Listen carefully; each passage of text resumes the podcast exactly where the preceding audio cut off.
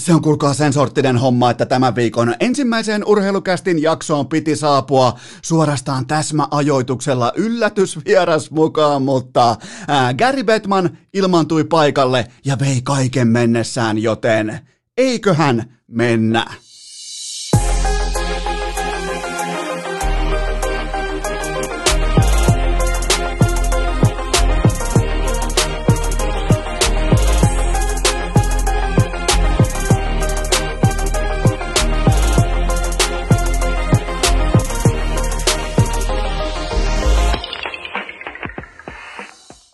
Tervetuloa te kaikki mitä rakkahimmat kummikuuntelijat jälleen kerran urheilukästin kyytiin. On kutakuinkin sunnuntai 23. päivä elokuuta ja... Sille on syynsä, minkä takia mä en koskaan etukäteen lähde hehkuttamaan, että nyt tulee tämä tai tuo vierasurheilukästiin paikalle, koska koska tahansa voi sattua mitä tahansa. Ja nyt mä kerron teille, koska tämä tapaus on hauska.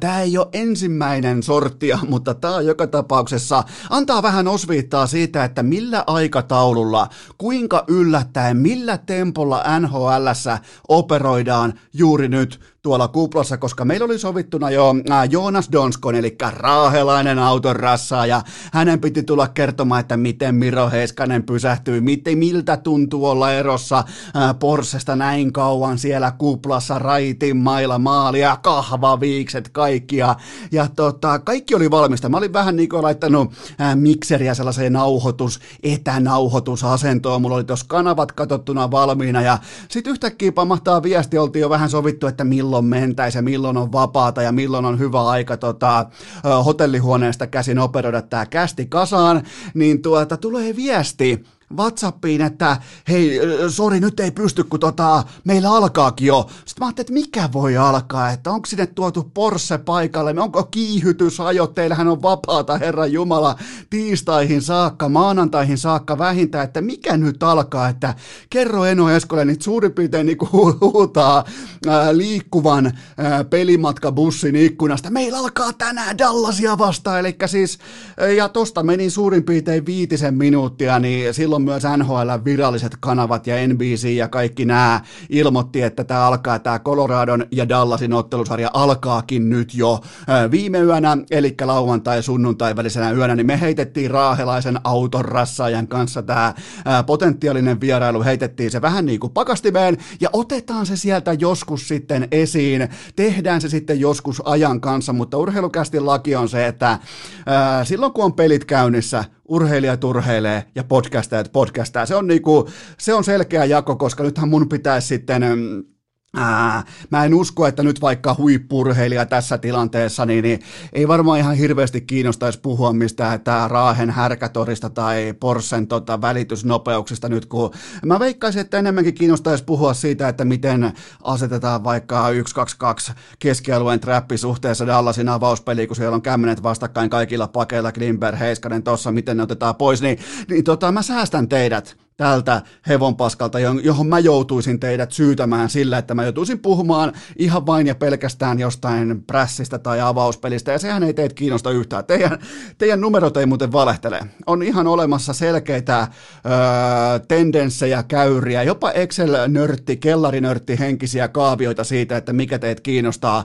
Teitä ei kiinnosta se, kun lähdetään analysoimaan tarkasti jotain ottelusarjan sellaista niinku kliinistä, maikkarihenkistä, hikihaastista, että no mitä pitää kehittää, koska no kaikki varmaan ymmärtää, mitkä oli topikkeina Donskoin kanssa, mutta vapaa-päivät vietiin pois, Gary Bettman tuli paikalle ja ilmoitti, että hei pojat sieltä, pojat, pojat, pojat, pojat, pojat, ei muuta kuin takaisin kaukaloon, ne oli siis suurin piirtein yhden päivän huililla, just kerkes Ranekin vihdoin ottamaan paidan pois päältä ää, siellä ulkojalkapallopeleissä. Ja välittömästi tulee Bettman paikalle ja ilmoittaa, että hei, lauantai-iltana kaikki aski, ei tässä nyt lähdetä huilaamaan, nyt ei kukaan lähde, äh, kukaan ei lähde nyt niin kuin ää, tota, lepäämään laakereilla, unohtakaa ne podcastit, unohtakaa ne kaikki. Nyt ollaan kuplassa, tiivistetään, pelataan ja se mikä on niinku, mikä on teidänkin tärkeää ymmärtää, niin kuin mäkin ymmärsin nyt tässä rytäkässä, että kuinka nopeasti kaikki tapahtuu tuolla kuplassa, ja toihan on siis myös, se on vahvuus. Kaikki reagointinopeudet, etäisyydet, kaikki aikataulutukset, ne on, niin kuin,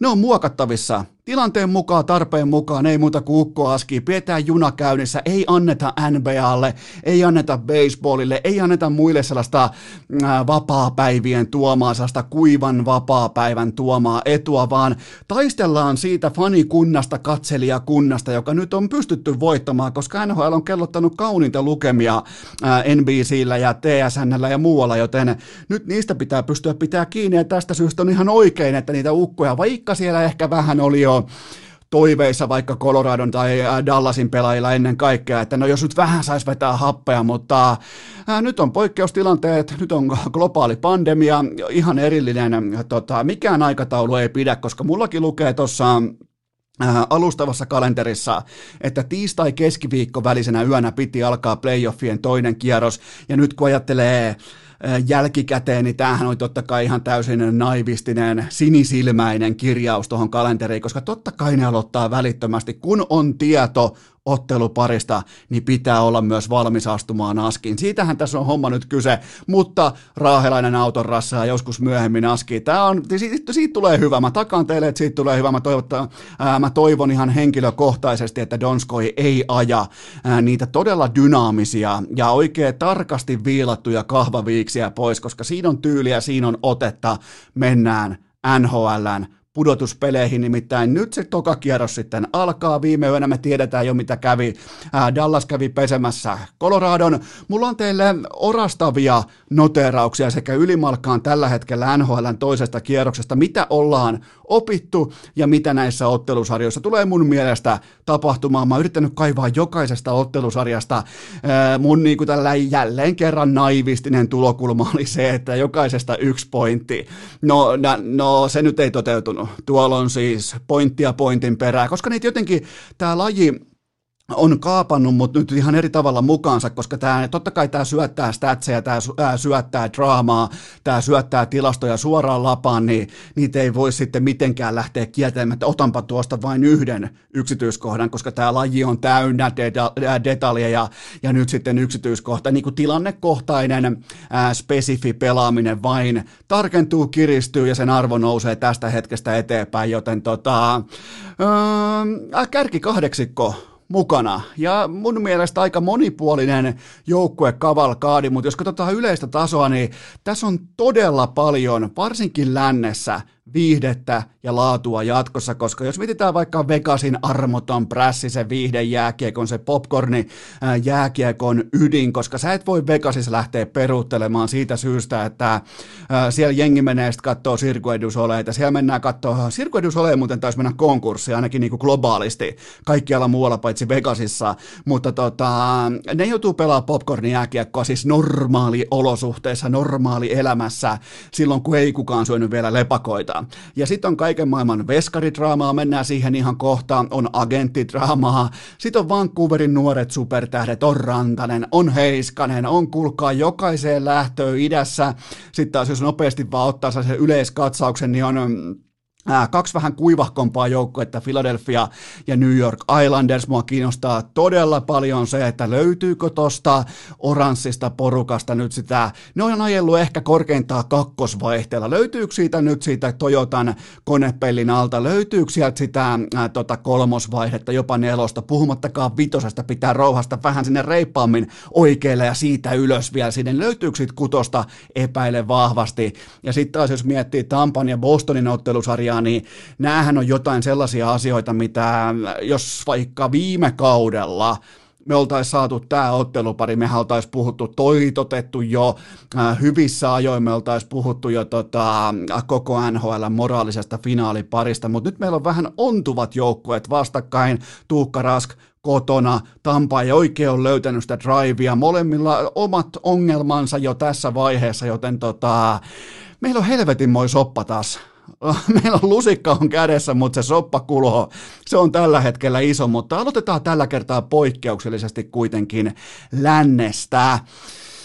Colorado vastaan Dallas, me tietään se, että Dallas johtaa ottelusarjaa 1-0, koska Gary Bettman tuli ilmoittamaan, että nyt Donskoi pois siitä puhelimesta ja ei muuta kuin askii vaan. Ja tota, ilmeisesti Coloradon muutkin pelaajat yllättyivät tästä, että heti joutuu, koska siellä oltiin jo ihan oikeasti, siellä oltiin vapaa-päivä moodissa ja sitten ei mitään muuta kuin pelaamaan, mutta kyllähän nyt ykköstarina on ehdottomasti tämä, että Coloradon aloittava maalivahti Philip Grubauer loukkaantui ja samoin profiilipakki Eric Johnson, mutta tuosta Grubauerista pitää sanoa, että jos päävalmentaja välittömästi ottelun jälkeen, jolloin normaalisti ollaan tuppisuita ihan kaikista loukkaantumisista, niin jos hän sanoo välittömästi, että Pavel Frankus pelaa maalilla Game 2 ja eittämättä sen jälkeenkin, niin jotakin ihan oikeaa on nyt meneillään, joten jättimäinen, ihan siis megaluokan takaisku heti kärkeen, mutta, mutta toi Game 1 kuitenkin ratkesi siihen, että Seguinit kerrankin olivat parempia kuin McKinnonit. Sitä ei tuu, tämä ei tule olemaan mikään pysyvä asiantila, joten sitä pitää oikein erikseen alleviivata, että Seguin, Jamie Benn, Alexander Radulov, kumppanit, ne otti sen reppuselkämoodin. Kun muistetaan tämä Heiskasen jättipeli 1 plus 3 tuohon viimeiseen Flames-matsiin, niin siinähän koko ykkösvitja oli ihan, se oli ihan täys kananmunaosastolla, eli kiikareilla. Joten nyt oli sitten jättimäinen esiin astuminen, ja just niin kuin pitää ollakin. Siellä oli kolmen pinnan iltaa, kertaa. Siellä oli Radulov kaksi maalia, Ben 0 plus 3, kaikkea tätä, niin, niin mä tykkään tästä, että Tästä tulee tällainen manoa mano tyyppinen ykköset vastaan ykköset ottelusarja. Ja tota, Dallas johtaa sitä mittailua. Mä en, anna, mä en lähde vielä heittämään mitään paniikkimerkkejä seinälle tosta, että äh, Frankuus pelaa, eli Frankki, kuten sanoo tota, Coloradon päävalmentaja, että Frankki on maalilla. Ei se tohon kaadunut se ottelu, mutta äh, pitkässä juoksussa, kun joudutaan pakon edessä vaihtamaan veskareita, varsinkin näin aktiivisen jääkiekon, mua on vähän jopa nyt yllättänyt tämä, että miten Dallas on pystynyt viime ottelut pelaamaan, niin aktiivisuustasoltaan, niin tota, kyllä toi tulee olemaan jonkinlainen kysymysmerkki toi veskariosasto äh, tota, Coloradolla, mutta ei tämä kuitenkaan siihen kaatunut. Äh, Frank Uusilla kuitenkin 36 ottelun mittainen NHL-ura, ja ne numerot on ihan okoita, että ne on 2,4 maalia menee omiin matsia kohden, ja torjuntaprosentti on 92,3, joten tota, mulla on kuitenkin muutama nosto tästä ottelusarjasta nyt, kun ollaan jo tosiaan toi eka, ensiveri on nyt vuodatettu ja alta vastaan Dallas johtaa sarjaa 1-0. Tässä välissä on pakko todeta, että jos joku käy katsomassa vaikka noita Kulbetin niin ottelusarjakohteita, niin nyt on sen aika lyödä Coloradoa, jos sä olet Colorado merkistä mieltä, mutta Coloradon YV tähän saakka ennen tota ykkösmatsia oli kuitenkin 30,6 ja Dallasin alivoima on ollut suorastaan heikkoa, 76 pinnaa. Otannat on pieniä, mutta ne antaa suunta, suuntaa siitä, että onko se peruskonsepti, onko se kasassa vai ei. Totta kai Dallasin alivoima on hapuillut paljon tuossa. Siellä on ollut vähän ihan jo niin kuin pelaaja poliittisestikin hakua sen tiimoilta, että ketä sinne voi laittaa, ketkä löytää sen mukavuusalueen ja toistaiseksi sitä ei ole löytänyt vielä kukaan. Ja mun mielestä Colorado, vaikka nyt tuli viisi omiin, niin Coloradon puolustuspelaaminen on ollut aliarvostettua, niillä on tota, tätä ykkösottelua ennen vähiten omiin maaleja kuplassa 13 kappaletta ja jatkossa olevista niillä on myös paras alivoimaprosentti. Ja, ja tota, yksi isoista kysymyksistä ihan suomalaisittainkin, jopa ilman suomalais mitään sinivalkoisia Antero Mertaranta laseja on tietenkin se, että miten tämä Miro Heiskasen tuommoinen 27 minuuttia ottelua kohden, niin miten se nollataan, miten se haetaan sieltä pois, miten se etu, jonka Heiskanen luo omalle joukkueelle jatkuvasti, niin miten se otetaan pois, koska tuossa ollaan tällä hetkellä ihan oikeasti, nyt ei, nyt ei olla enää missään niin urheilukästin kuplassa tai missään urheilukästin äh, tällaisessa Miro Heiskanen fan, fanclubin äh, kesäjuhlissa tai jopa niin kuin rapujuhlissa, vaan nyt ollaan ihan karujen faktojen äärellä, että tuossa ollaan konsmaitissa kiinni just nyt, just tällä hetkellä. Joten tota, ensimmäinen ottelu ei antanut vielä osviittaa siitä, että Coloradolla olisi välttämättä minkäännäköistä niinku konseptia tai palliotetta Heiskasen pelaamisesta. Se oli aika niinku luonnon lapsimaisesti sai viilettää siellä. Kyllä se hankki jälleen kerran paljon etua omalle joukkueelle ja täytyy vielä erikseen mainita yksi Heiskasen vantaimereista. Lähti sieltä, lähti sieltä sinisen kulmasta. Ihan oikeastaan tutulta paikalta lähti laukomaan vantaimeria, niin meni kulmalipulle. Ihan sinne kaukalon kulmaa saakka semmoinen ehkä kolmen metrin korkeudessa putoava lehti. Se oli kaunis vantaimeri, mutta tälleen näkee, että sieltä löytyy varianssia myös Heiskasen lavasta, ja kyllähän tämä Heiskanen vastaa Keil McCartney.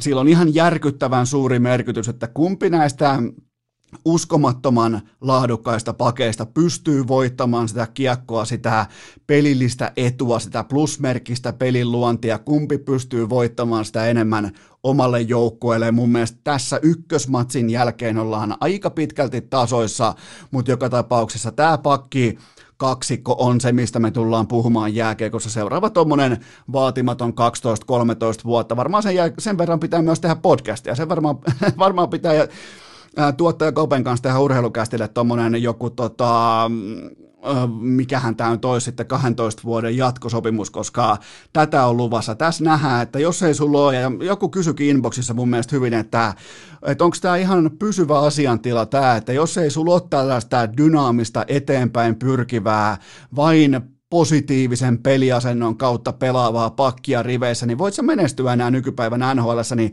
kyllä mä väitän, että nykypäivänä, siis just tänään, tänä syksynä voit menestyä nhl mutta kahden, kolmen, neljän, kuuden vuoden päästä, niin sulla pitää olla näitä heiskasia, sulla pitää olla näitä makareita, sulla pitää olla Queen Hughesia, sulla pitää olla näitä jätkiä, jotka pystyy kääntämään rintamasuuntansa kohti vastustajan kärkikarvaa ja toteamaan, että sulla ei ole mitään mua vastaa. Sä et pysty tekemään yhtään mitään mua vastaa, joten hypätään. Mulla on muuten tähän myös ennuste.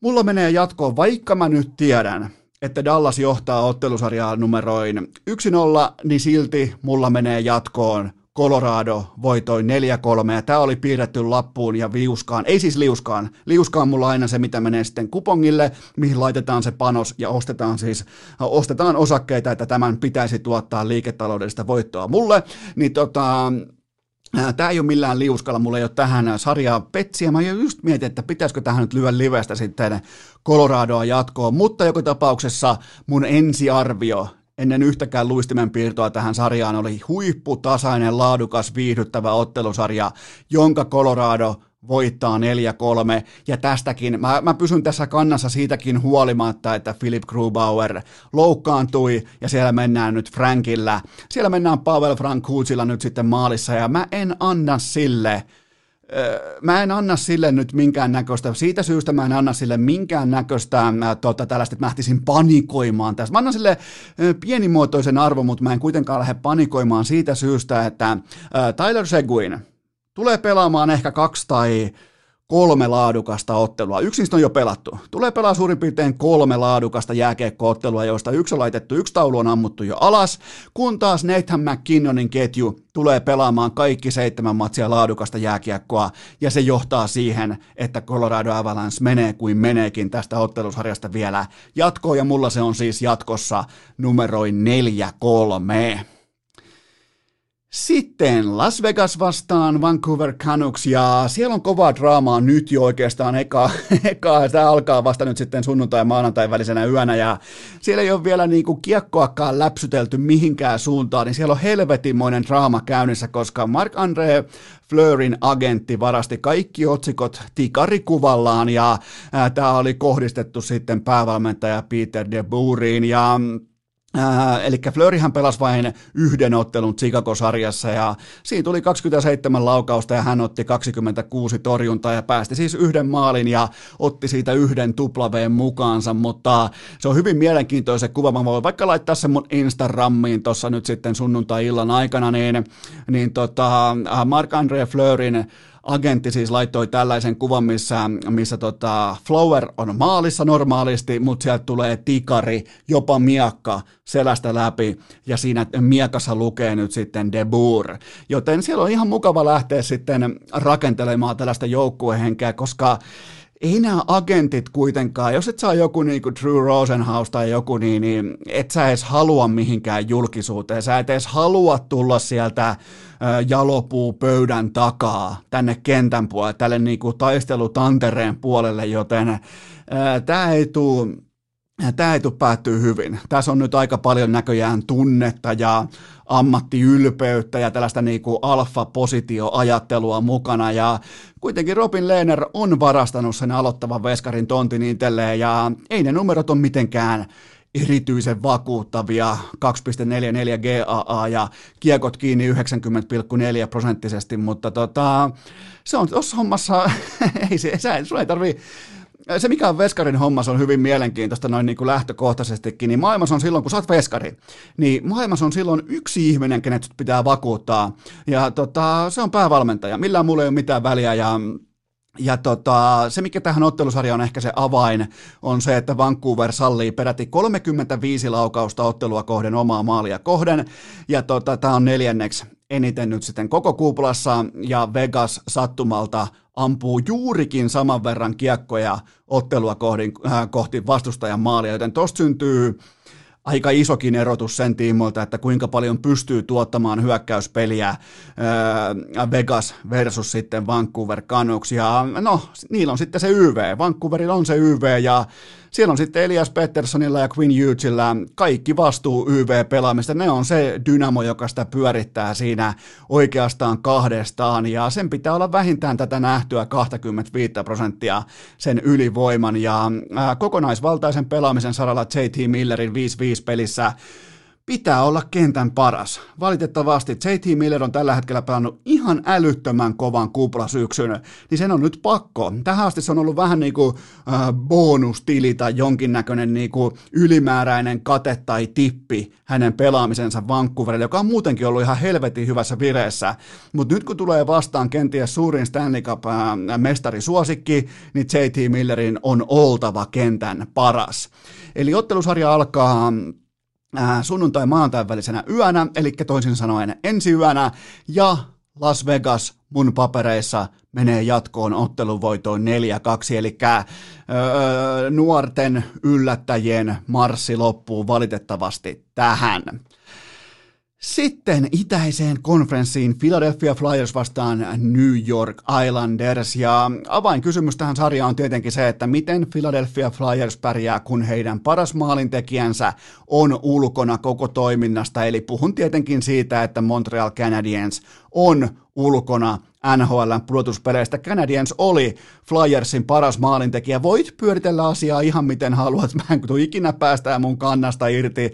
Tämä oli siis yksi onnekkaimmista ottelusarjaharjauksista, mitä mä oon vähän aikaan nähnyt. Vielä pisteeksiin päälle ottelussa numero 6. Ne voittaa 3-2 ja Montrealin pelaajat vastaa kentän kaikista viidestä maalista, jokaisesta. Joten tota, ja se omiin latominen Montrealilla, se oli, se oli jo taidetta. Siellä Carey Pricein selkää ja pakkien jalat ja mailat ja luistimet, niin siellä alkoi loppu ihan oikeasti flipperistä ne mötikät kesken, mihin se pallo voi vielä kerran kimmota ja mennä sen jälkeen sieltä suoraan niiden lapojen välistä pohjaurnaan. Joten tota, Philadelphia on ollut ihan järkyttävän huono. Voidaan vaikka lähteä siitä liikkeelle, että se on ollut ihan häpeällisen huono ja, ja Flyers suck, tällainen niin perusajatelma elää voimakkaasti edelleen ja Philadelphia on tuottanut vain 26,5 laukausta ottelua kohden. Se on neljänneksi vähiten koko kuplassa ja sen sijaan taas sitten Semyon Varlamovi. Islanders maalilla on koko kuplan paras maalivahti, eli sinne menee tuommoinen 1,67 maalia ottelua kohden ja ottaa kiekot kiinni 93,4 prosenttisesti, joten Barry Trotsin Stanley Cup takuulla toimiva valmennus takaa, että, että viihde ei ota jälleenkään tai mitenkään valtaa tästä ottelusarjasta. Nämä on kuivia matseja, nämä on aika tällaisia ehkä, jaksaako nyt katsoa, ja tämä on vielä, mikä on pakko sanoa, niin tämä on vielä ainoa primetime, suomalaisittain primetime ottelusarja, mitä meille nyt tarjoillaan, mutta tämä tulee olemaan kovanenäistä taistelu, grindi jääkiekkoa, ja Barry Trotz tällä hetkellä lyö jälleen kerran mestariteosta pöytään, että äh, Capitalsille ei ollut minkäännäköistä palakaa, se kuristi vähän niin kuin Habib Nurmagomedov UFC-häkissä, niin se kuristi vastustajasta, äh, vastustajasta äh, otteluhalut pois. Ihan siis kylmästi vaan se tulee päälle niin kovaa toi Islanders jatkuvasti. Se ei ole kauhean, se ei ole kaikessa paras, se ei ole millään osa-alueella paras, mutta se tekee niin kovaa hommia, että vastustaja vaan vähän niin kuin toteaa, että no, ei, ei täällä kuplas oikein. Siellä John Carlson heiluttaa valkoista lippua ja tota, kaikki, kaikki Capitalsin pelaajat toteaa pois lukeen ehkä Ovechkinia, että no ei tämä nyt olekaan tämä, että kyllähän tämä kuplamestaruus olisikin vähän turhaa, että eiköhän me lähetä tuonne tota, mihin ne lähtisi, kun keväällä jos putoaa lähtee kalastamaan, niin nyt lähdetään vaikka No kohtahan mennään laskettelemaan, joten ne lähti sitten sinne, mutta, tai Sienimetsälle lähti nämä Capitalsin pelaajat, mutta öö, yksi isoimmista asioista tulee olemaan tietenkin se, että kumpi hallitsee kiekkoa tehokkaammin ja enemmän, Claude Giroux vai Matt Parchal, ja öö, mä totean ihan yksi kantaan, että jälkimmäinen, koska ensimmäinen ei saa yhtään mitään aikaan. Yhdeksän kuplapelin Claude Giroux, Philadelphian ykkössentteri, kaiken pelaamisen hermosto, Yhdeksän kuplapeliin yhteensä nolla maalia. Jumalauta, nolla maalia. Sarja alkaa maanantai tiistain välisenä yönä ja mulla menee tässä ottelusarjassa jatkoon vähemmän kuiva joukkue New York Islanders voitoin 4-2. Mä toivon vielä, että nähdään jonkinnäköistä päävalmentajien välistä itkemistä nimenomaan Filan suunnalta New Yorkin suuntaan. Mä toivon, että nähdään mä toivon, että me nähdään sellaista jääkiekkoa, missä kumpikin löytää jonkin verran elintilaa, jopa niin kuin tällaista vuokratonttitilaa vastustajan ihon alta, koska tästä tullaan varmasti, koska kumpikin joutuu kaivaa aika syvältä, jotta voittaa jääkiekkootteluita, niin mä uskon, että tässä, tässä, tässä mennään jopa paikoin ihan sinne ruman jääkiekon puolelle. Tämä siis pelillisesti, jos mietitään estetiikan kannalta, tämä on lähtökohtaisestikin ihan helvetin rumaa, koska Flyers on aivan saatana huono, mutta tota, mä en oota silmäkarkkia, mä otan kovaa, kovan enästä jääkiekkoa, ja tämän jääkiekon voittaa se joukkue, jota valmentaa Barry Trotz, joten Islanders jatkoon voitoin 4-2. Sitten vielä viimeinen aika mukava pulla uunista ulos. Tampa Bay Lightning vastaa Boston Bruins ja kuten tuli sanottua, niin tämä olisi ollut viime kaudella varmaan moraalinen finaali, mutta nyt tämä on myös laadukas ottelusarja ja Braden Point on tällä hetkellä koko Tampan joukkueen ykköshevonen. Ja riittää, mä, on teille kysymys, koska mä en, mä en lähde nyt linjaamaan, mä kysyn teiltä ennemmin, että riittääkö se oikeasti, että sun ykkös sonni on Braden Point – joukkueessa, jossa sulla olisi vaikka Nikita Kutserov, sulla olisi vaikka Victor Hedman, niin piisaako se todella, että Point on koko porukan kärki, hevonen. Se on mun mielestä kaikista oleellisin filosofinen kysymys, että joo, loistava pelaaja, siitä syystä hänelle maksetaan, mutta onko se oikeasti Stanley Cupin veroinen porukka, jos sun paras pelaaja on Braden Point, se on se kysymys, joka on siis huippupelaaja, mutta en mä lähtisi ikinä heittämään mihinkään niin kuin McKinnon levelille tai tänne. Kaikki varmaan ymmärtää, mitä mä tarkoitan. Joten tota, on sanomattakin selvää, että Kutserov Hedman kumppanit, niiden on pakko olla parempia kuin Braden Point. On vaan pakko kasvaa, on vaan pakko tulla näistä hetkistä läpi. Ja joku Steven Stamkosin pelaaminen, niin se on tässä kohtaa ihan yksi lysti. Mä en anna hänelle mitään arvoa tässä vaiheessa sesonkia, koska nyt kuitenkin pelataan voitto kerrallaan, tappio kerrallaan, ottelusarja kerrallaan ja Stamkos on omat näyttönsä niissä peleissä antanut. Se, mikä on mielenkiintoista noin niin kuin, ää, numeroiden puolesta, niin Andrei Vasiljevski on ollut maalillaan jo vajaat kolme kertaa enemmän kuin Jaroslav Halak.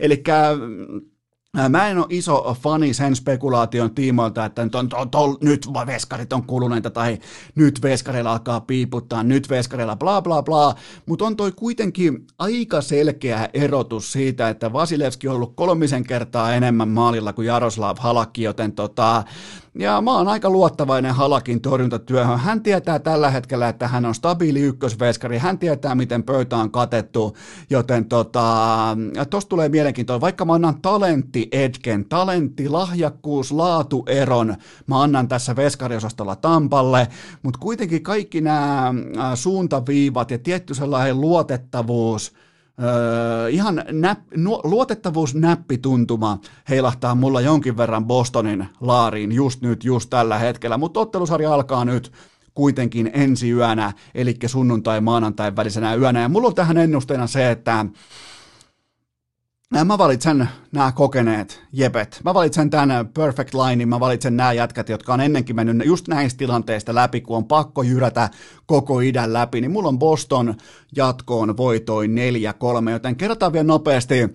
Mulla on Colorado jatkoon voitoin 4-3, mulla on Vegas voitoin 4-2, mulla on Islanders voitoin 4-2 ja sitten mulla on Boston Bruins voitoin 4-3. Pidetään pieni tauko ja mennään eteenpäin. Hei Lukas! Isoäidin kellarinörttien Excel-taulukko asialla jo vuodesta 2018.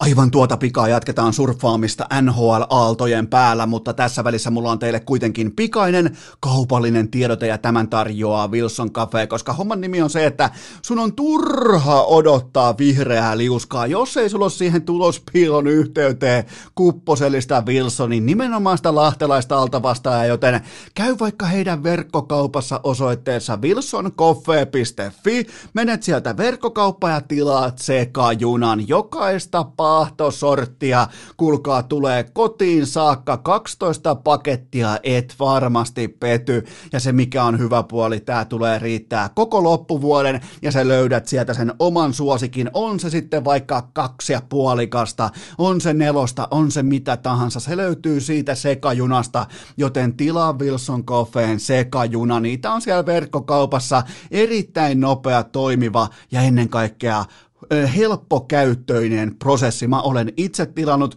mä tiedän mistä mä puhun, joten mene osoitteeseen wilsoncoffee.fi ja tilaa sekajuna tai lähikaupassa, jos ei ole vaikka Wilsonia hyllyssä, jätä korttelitoive Alepassa tai hihkaise kauppiaalle vaikka K-kaupassa, että sitä lahtelaista altavastaajaa, sitä Wilson Coffeeta, sitä NHLn osumakahvia, jotta sitä on hyllyt täynnä wilsoncoffee.fi.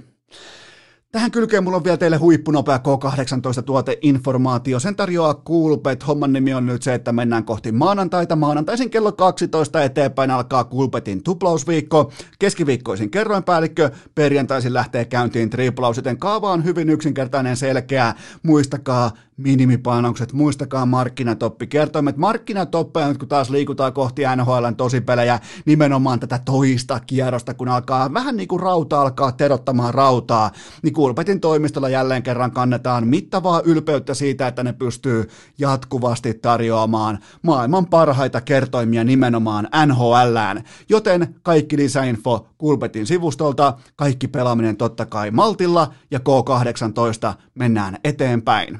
Urheilukääst! Tuulitakki kääntyy kuin kaukalosta karanneella Antti Raannalla. Lieneepähän paikallaan raportoida täältä urheilukästin vaatekomerosta, että tuottajakopen oikea silmä, tämä dramaattinen silmävamma, se on nyt virallisesti historiaa. Nimittäin urheilukästin johtava silmäkirurgi totesi, että Kobe on pelikunnossa, Kobe on valmis täyteen rooliin, eli kuten sanoin tuossa jo aikaisemmin, oliko perjantain osalta Instagramin storissa, että jos sä tuut lähtöviivalle, niin kuin Kobe äsken tuot, kun lähdettiin nauhoittamaan, nyt mennään sunnuntai-iltapäivää, kohta kohti sunnuntai-iltaa ja mestarien liikan finaalia, niin mä sanoin Kopelle, että jos sä aiot valua tänne lähtöviivalle, tänne hommiin, tänne töihin, tänne kaukaloon, niin oot silloin satapinnasessa kunnossa, sut arvioidaan sen pohjalta, ei täällä ole mitään tekosuita, täällä ei ole mitään, mulla on kortisonia takareidessä ja mulla on pipi tuolla, ketään ei kiinnosta, saat lähtöviivalla, saat kunnossa,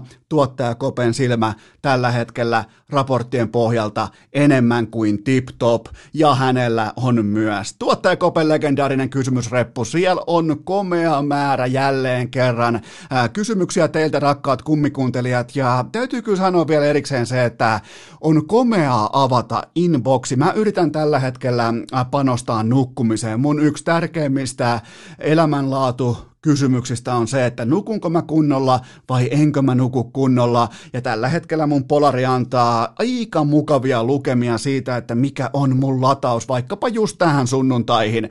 Niin yksi merkittävimmistä tekijöistä on se, että mä en voi enää elää kuin junnu. Mä en enää voi laittaa kelloa soimaan vaikka kolmelta yöllä, että katsonpa vähän NHL, vaan mä oon antanut itselleni tehtäväksi, että mä katson aamuisin NHL, NBAta, mä nautin ne pelit kaikessa rauhassa, teen muistiinpanot ja kerron teille sitten, että mitä mieltä mä niistä olen, ja osa varmaan ihmettelee, että miksi mä en vastaa inboxissa keskellä yötä, miksi mä en vastaa heti aamusta, niin mä oon tulospiilossa, mulla on Wilsonit kupissa, ja sen jälkeen kun mä oon nämä tulospiilot lusinut läpi, niin sen jälkeen mä oon valmis vastaamaan teille, joten sieltä on mukava nähdä, kaiken kaikkiaan, kuinka paljon teitä on hereillä. Mä en enää pysty. Mä ihan vaan kylmästi luovutan, mä liputan itteni sivuun yövalvomisesta. Musta ei enää ole siihen, koska sen jälkeen aivot ei vaan riitä tähän podcastin tekoon enää päivällä riittävän terävällä tavalla.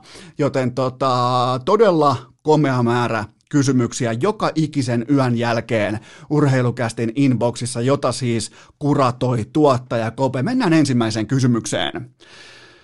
Nyt se vale GM puku päälle. Kuvittele, että Heiskanen, Makari ja Jyts olisivat juuri nyt samaan aikaan neuvottelupöydässä. Kuka kävelee isoimman sopimuksen kanssa pois? Ja, ja tota, okei, mennään tähän asiaan ja lähdetään siitä liikenteeseen, että kaikki olisi vaikka nyt unelmamaailmassa, kaikki olisi täsmälleen samanikäisiä, kaikki olisi tässä fantasiassa myös UFA-pelaajia, eli rajoittamattomia vapaita agentteja, niin me voidaan nyt jo sanoa, tältä pohjalta, että Miro Heiskanen ja Kelmakar, ne on surefire, ne on niinku, ne on pommin varmoja, auringon varmoja franchise-tason supertähtiä. Mä haluan nähdä Queen Hughesilta vielä vähän lisää, mä haluan nähdä häneltä yhden ehjän kauden, mä haluan nähdä ehkä vielä tuollain puolitoista ehjää laadukasta, että tämä ei ole mikään suonenveto, tämä ei ole mikään ohikiitävä asiantila, niin kuin mä myös olen siitä noin 97. Jos pitäisi nyt oikeasti ostaa potentiaaleja tai ostaa osakkeita, niin totta kai mä maksaisin Queen Hughesille tässä tilanteessa, mutta tota, mä haluan kuitenkin häneltä nähdä vielä, jotta mä voin puhua hänestä samassa lauseessa Heiskasen ja Makarin kanssa, jotka mullistaa tätä lajia, mullistaa tätä peliä, joka ikinen yö. Tällä hetkellä peräti ihan vastakkain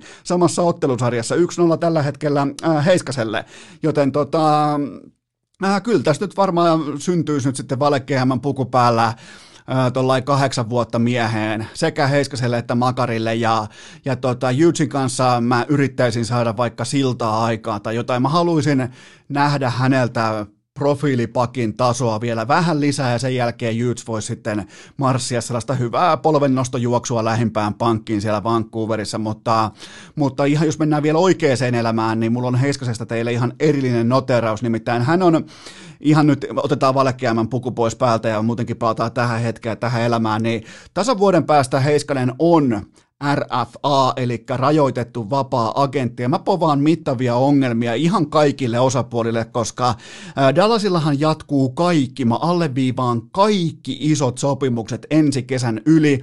Siellä loppuu oikeastaan vain nämä silppulaput, ja tota, tulee todella kuumat paikat, koska Heiskasen on pakko marssia pankkiin. Hän on tällä hetkellä yksi NHL tärkeimmistä pelaajista, yksi parhaista pakeista, koko Dalla, ihan sama kuin Luka Doncic Dallasissa koripallon puolella. Heiskanen on jääkiekon puolella sama, joten tota, tulee, siellä on nyt jo 52 miljoonaa dollaria korvamerkitty kauteen 21-22, joten tämä kannattaa nyt jo laittaa muhimaan johonkin niin kuin ajatuskattilaan, että Dallas joutuu suolaamaan ajamaan jengiä helvettiin kohta siitä edestä, koska mä uskon, että näillä näytöillä siellä on All-Star-valintaa, nyt voi tulla ihan siis, nyt voi tulla jopa niinku Consmaitti vielä pöytään. Ihan siis Stanley Cupista alkaen voi tulla mitä tahansa nyt Miro Heiskaselle, joten tota, siellä ei varmaan tulla tyytymään mihinkään kolmen vuoden siltasopimukseen, joten tota, siellä joutuu tällä hetkellä ne isoäitiensä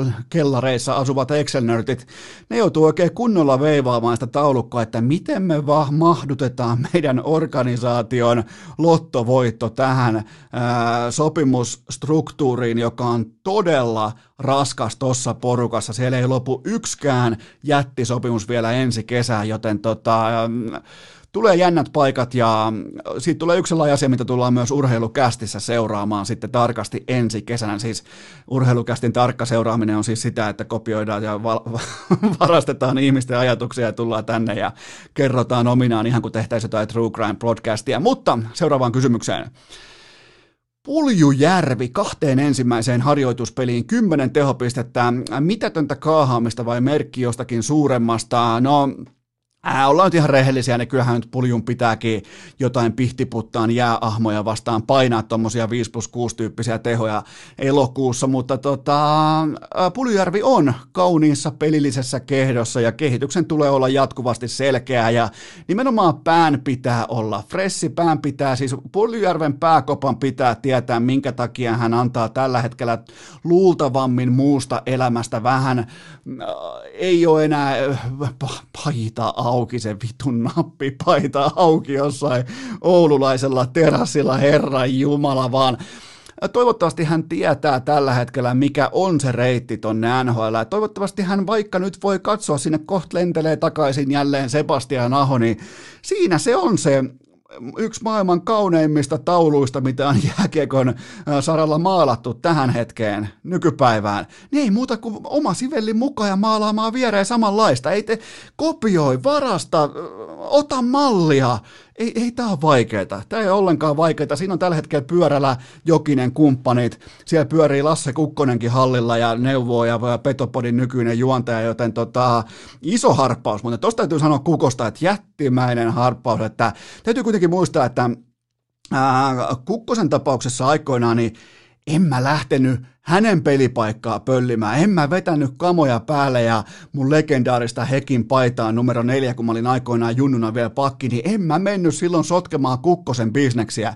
Niin nyt Kukkonen tulee mun pelikentälle heittämään mut helvettiin podcast-skenestä. Miettikää, miten radikaalia käyttäytymistä Lasse Kukkoselta, kapteenien kapteenia, heti kun otetaan kärppien arinapaita pois päältä, niin heti se on heittämässä pieniä ja piskuisia urheilukästä ja tieltään helvettiin. On se kova jätkä, mutta onneksi kukkoja on vain yksi.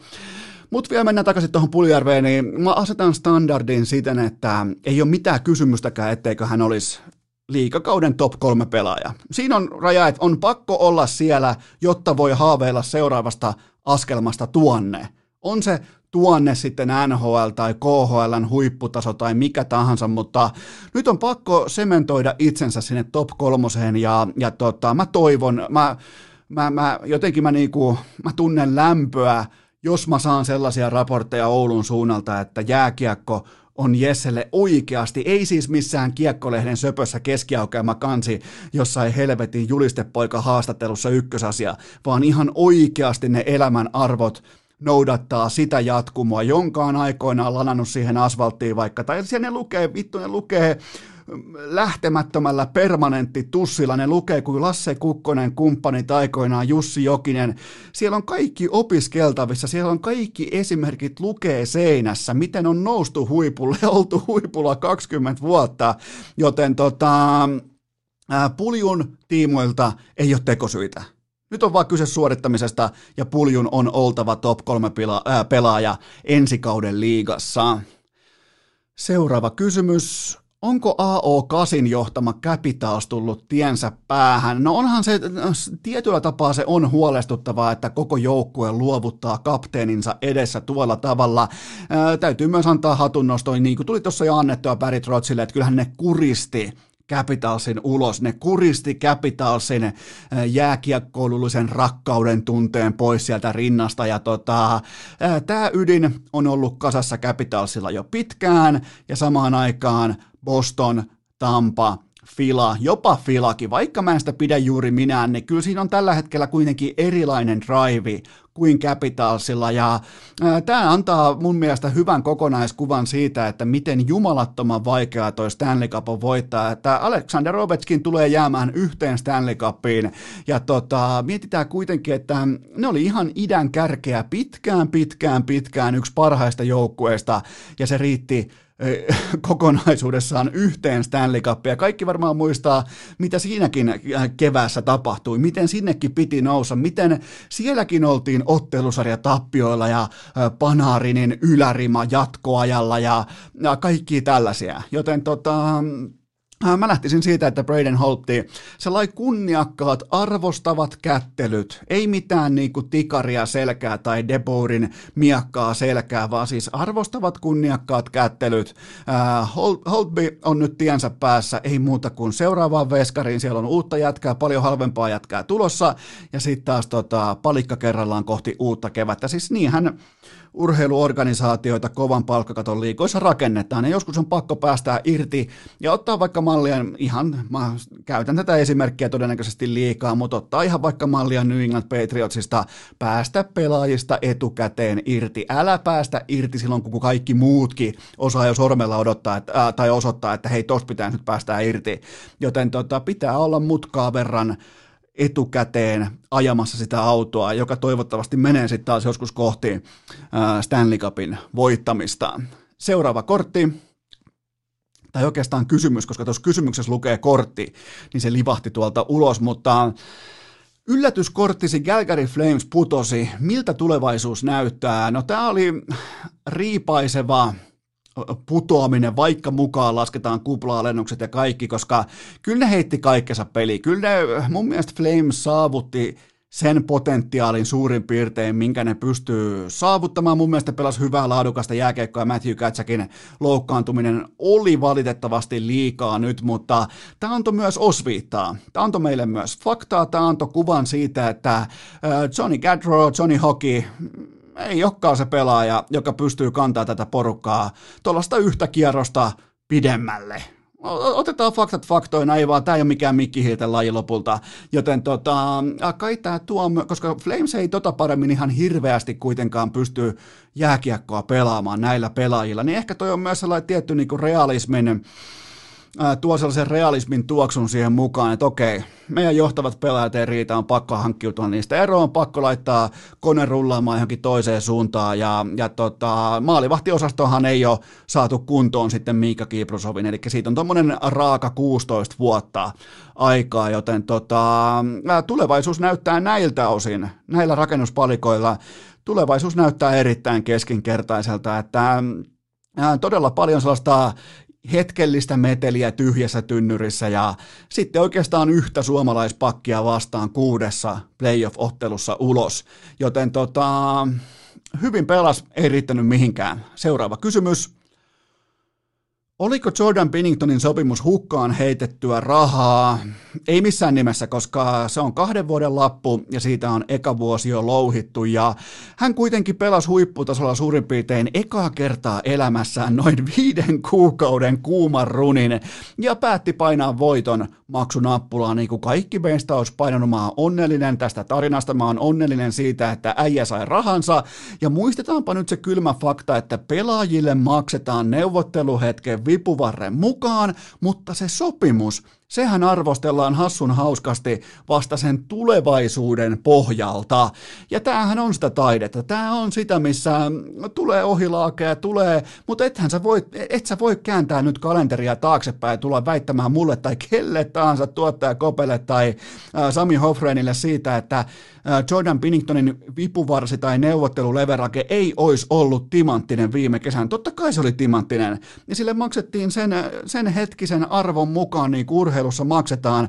Ja tehdään ne arviot sitten myöhemmin. Ja tällä hetkellä tietenkin on helppo nyt osoittaa sormella viisi peliä kuplassa, viisi kaappia per matsi omiin, mutta semmoista se on. Pelas silti hyvän kauden, pulinat pois, ihan oikea hintalappu. Ja ihan oikein, jos sä ootit ihan oikeasti, että tämä Binningtonin vuoden takainen jumalmoodi pysyy päällänsä, niin silloinhan vika ei ole Binningtonissa tai jääkekossa, vaan se on sussa. Joten tota, ihan siis Edelleen pidän tätä molempien osapuolien kannalta hyvänä sopimuksena. Seuraava kysymys. Petri Kontiola, otetaan oikein, otetaan oikein sykkeet tällaisia. Mennään nyt kun on sen verran mukava, hieno pelaaja kyseessä ja mennään seuraavaan kysymykseen, niin annetaan sille oikein kunnon painoarvonsa. Petri Kontiola Hämeenlinnaan. Jatkuuko kerhon dynastia?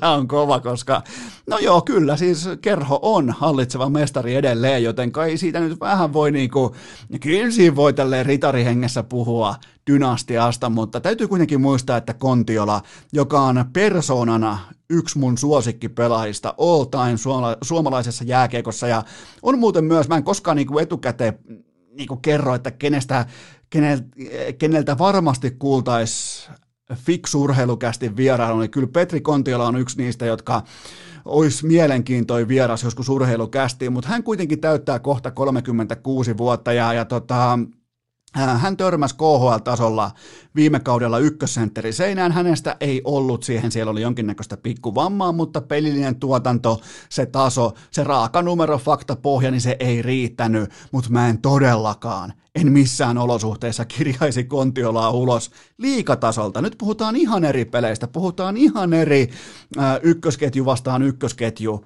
asetelmista, joten mä näen hänessä vielä tähän pelitempoon näihin kaukaloihin todella laadukkaan, älykkään tekijämiehen ja mm, jotenkin tässä täsmää kaikki elementit, iso rooli, tiivis, äh, perhemäinen kulttuuri, äh, Kontiolan oma perhe lähellä, Tampere lähellä ja aina kun on tällainen huippupelaaja, siis nyt pitää muistaa, että liikatasolle huippupelaaja, niin tota, aina kun on tällainen pelaaja kyseessä, jolle paikallinen kaupunki sekä Tappara että Ilves, että todennäköisesti myös KV on sanonut, että ei kiitos, niin mitä tällä pelaa ajattelee? Vittu mä näytän kaikille. Joten Mä en siis tietenkään odota minkäänlaista niin jäähyttelymoodia, jos katsoo Kontiolan jääkiekollista tai niin kuin uran jääkiekkopresenseä, niin pelityyliltähän se on ollut ikuisesti sieltä jostain Tapparan B-junnuista asti jäähdyttelyä, mutta, mutta tota, mä otan todella hyvää, mä otan, mä otan, että kaikki täsmää. Ensinnäkin kysyntä, tarjonta, kaikki nämä, ja mä otan, että Kontiola pelaa Hämeenlinnassa todella vahvan kauden heti tähän kärkeen. Ihan kylmästi vaan kaikki luulot pois ja kyllähän Kontiola vastaa tappara sitten, jos, sieltä, jos niin kuin raportit, jos pitää paikkansa, että ei mitään käyttöä tapparassa, että ei kiitos, niin, niin tota, jos siellä Kontiolas vielä palaa se huippurheilijan, se in your face-tyyppinen liekki, niin, niin sehän, sehän sitten haluaa tukkia kaikki turvat. Joten tota, erittäin, erittäin hyvä hankinta HPKlta, ihan siis tip-top ja kaikki täsmää. Seuraava kysymys. Aleksi, Saa, Aleksi Saarella loppukauden lukossa. Mikähän nyt on, kun kysymykset oikein niin kuin lähe lennokkaasti. Otetaan nyt tämäkin oikein uudestaan ja heti tähän. Jotenkin, olisiko ehkä sunnuntaista jotain? En, en tiedä, jotenkin kysymysten alut on tänään vaikeita. Pakko myöntää, olisiko tuottaja Kopela sittenkin vähän silmävammaa? Täytyykö ottaa vähän selityksiä, että kortisonia takareidessä, mutta otetaan nyt se kysymys. Aleksi Saarela, alkukauden lukossa. Onko kyseessä erotuksen tekevä pelaaja ja tuleeko tästä pelaajahankintamallista jopa trendi?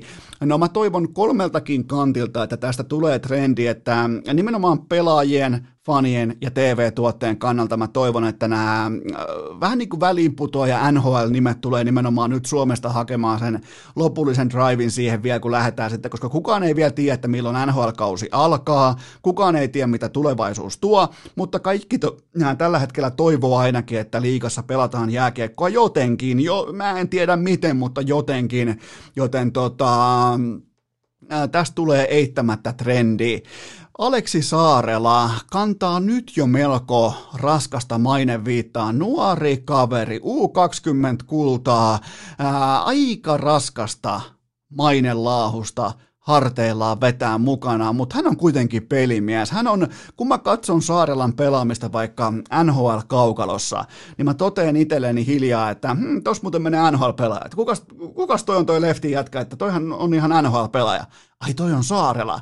Niin tota, silloin siis ihan NHL-tason pelillinen presense jatkuvasti, mutta silloin lastentarhatason pääkoppa, joten laadukkaasti, kauniisti, esteettisesti ja ennen kaikkea pehmeästi ruskettunut Pekka Virta on todella vastuullisessa paikassa, että jos hän pystyy ka- kaivamaan Saarelasta tai nostamaan hänen mentaalipuolensa nimenomaan sille pelillisten attribuuttien tasolla, niin tuossa on pelimies. Mä oon, mä oon pitkään sanonut, että tuossa on ihan oikea jääkiekkoilija tuossa äijässä. Toi ei ole mikään, niinku, toi ei ole mikään bluffi tai feikki. Toi on ihan oikea jääkiekkoilija, mutta kun se pääkoppa on sitä lastentarhatasoa, niin, niin nyt on hyvä paikka ottaa sykkeet alas, istua tuohon lukoon kokoonpanoon, katsoa, että vittu, mehän on kunnon joukkue, pelataan laadukasta jätkä, äh, lätkää ja siitä sitten eteenpäin kohti sitä NHL-unelmaa, koska tuossa on NHL-pelaajan taitotaso, kaikki ominaisuudet on kasassa. Siitä ei ole kahta sanaa loistava hankinta lukolle. Ja vaikkei tätä kestäisikään kauan,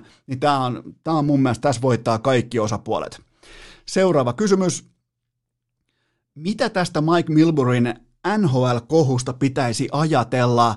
No tuota, NBCn asiantuntija oli jälleen kerran nyt sitten tällaisessa tamimaisen suorittamisen ytimessä ja tuli nyt sitten ohimennen sanoneeksi, että naiset eivät ole kuplan, tai niin kuin, naiset eivät ole tämän kuplan ansiosta pilaamassa miesten yhteistä juttua. Mun mielestä se koetti ehkä, kun mä luin sitä niin kuin tarkemmin, niin, niin mun mielestä Milbury yritti kuitenkin sanoa, että ää, nyt pelaajat eivät voi käydä naisissa tai yössä, joten fokus on oikeasti pelaamisessa, mutta tästä saatiin totta kai kohuaikaan ja NHL teki tiedotteita ja tuolta ja oikealta ja vasemmalta tuli tiedotteita ja tota, kyllähän nämä niin Don Cherryt ja Juhani Tammiset ja kumppanit, niin ää, sellainen rauhallinen ja kunnioittava siirto sivuun ja mikrofonin takavarikkoon. Siis ihan kylmästi vaan joka ukolta, koska tämä meidän sukupolvi, jotka nyt ollaan maksavassa asemassa ja ollaan tulossa siihen niin seuraavaksi isoksi maksavaksi ikäluokaksi, kun puhutaan TV-tuotteesta, niin ei me haluta nähdä mitään Don Chereä tai Milburea tai Juhani Tammisia. Se, se aika oli ja sirkus on nyt kiinni ja, ja tota, kun nämä siis täytyy, mä en siis pidä näitä vaikkapa edellä mainittuja konkareita. Mä en pidä heitä pahoina ihmisinä. Nämä äijät on vaan aivan eri aikakauden kasvatteja kuin me nykypäivän kuluttajat. Näiden kello on ihan eri ajassa, joten eihän se ole niiden vastaan, se ei ole sinänsä se ei ole niiden tehtävä siinä live-lähetyksessä alkaa yhtäkkiä vaikka muokkaamaan sitä, että mitä pohjimmiltaan ihminen on, vaan se on niiden päättäjien vastuulla, niin kuin vaikka aikoinaan Maikkari teki täsmälleen oikean päätöksen. Siellä aikuiset ihmiset oli tekemässä päätöksiä sen tiimoilta, että ei me voida päästä Tamia enää ruutuun. Joten nyt on syytä tehdä NBClläkin samoja päätöksiä, että e, e, ei me voida päästä. Siellä lähti jo Jeremy Roenick lähti jo ulos, ja nyt lähtee todennäköisesti seuraavaksi sitten Milbury, ja, ja tota, nämä on siis se on päättäjistä kiinni, se on niistä, jotka maksaa sen palkan, jotka tekee näitä talenttipestauksia, joten tota, nämä nyt on, mutta siis tuosta itse asiasta, niin, niin tota, totta kai siinä on heittoa, siinä on differenssiä siinä, että tota, voiko ne pelaajat käydä vaikka bubissa yössä, äh, naisissa, voiko ne, siis totta kai siinä on eroa, mutta se miten sä paketoit sun lausees, niin ei voi olla sieltä 70-luvulta, joten tota, taas opittiin jotain ja toivottavasti myös NBC menee eteenpäin. Seuraava kysymys. Minkä verran kolme vastaan kolme jääkiekko sytytti? No ei yhtään. Ihan siis yhteensä nolla sekuntia sy- sytytti meikäläistä. Ja mä en väheksy lainkaan tämän kolme vastaan kolme jääkiekon viihdepotentiaalia, mutta nyt on ihan oikeasti melko paljon tätä oikeaakin urheilua lautasella, joten tota, ei vaan riittänyt. En, en, en kattonut yhtään klippiä tai oikeastaan en tiedä niin kuin tasan tarkkaan edes mistä puhutaan, mutta tota, turha kuitenkaan lähtee. Mun mielestä kolme vastaan kolme jääkiekko voi olla parhaimmillaan melko tavalla viihdyttävä kokonaistuote, mutta nyt on niin paljon kaikkea oikeaa meneillään, että mä en, jotenkin niin kuin mä en pysty syttymään tällaiseen niin kuin lastenleikkiin tyyppiseen urheiluun tai jopa liikuntaan tällä hetkellä. Pidetään pieni tauko ja mennään eteenpäin. Urheilukääst! Jos niitä leukoja vetää, niin niitä leukoja myös saa! Nyt sitten kaikki rakkahat kummikuuntelijat ympäri Suomen erityisen tarkkana, koska mulla on teille pikainen, kaupallinen tiedote ja sen tarjoaa Liikkukuntokeskus, koska homman nimi on se, että sun on pakko kohta palata salille. Sun pitää etsiä osoitteesta liikku.fi, missä on lähin Liikkukuntokeskus, koska sä voit mennä koska tahansa maanantaista keskiviikkoon kellon välillä 16 ja 19 testaamaan ilmaiseksi liikkupalveluita, jotka on tehty tähän hetkeen. Optimoitu nimenomaan tätä tilannetta varten. Etäisyydet, laadukas ilmastointi, kaikki siellä on viimeisen päälle. Siellä on ihan äh, kirjattuna ehtona se, että jos tiloissa ei ole riittävää ilmastointia, sinne tehdään kokonaan uusi laitteisto siitä syystä, että kaikille se treenaaminen, se urheilu on turvallista, kaikki on fiksusti aseteltu, etäisyydet. Ja muutenkin mikä liikku.fi, mitä ne tuli silloin välittömästi jo ennen pandemiaa, oli se keskeinen viesti, että sinne ei mennä niin kuin, äh, kun toinen on tekemässä tai just ratkaisevaa hauissarjaa, kun tiedättekö Paadel hauvista tehdään siihen, niin, niin kukaan ei voi tulla siihen välittömästi niin kuin tulla, että no vieläkö sä teet siinä, vaan siellä on riittävästi laitteita, riittävästi tilaa, kaikkea tätä. Maanantaista keskiviikkoon kello 16-19. Menkää testaamaan liikkukuntokeskusta, edullista, fiksua ja kukaan ei tule ei kukaan ei tule lyijyttämään tai soittelemaan tai lähettämään sähköpostia perään, koska ne luottaa omaan tuotteeseensa. Joten sun osoite, kun sä mietit kuntosalia, sehän on liikku.fi.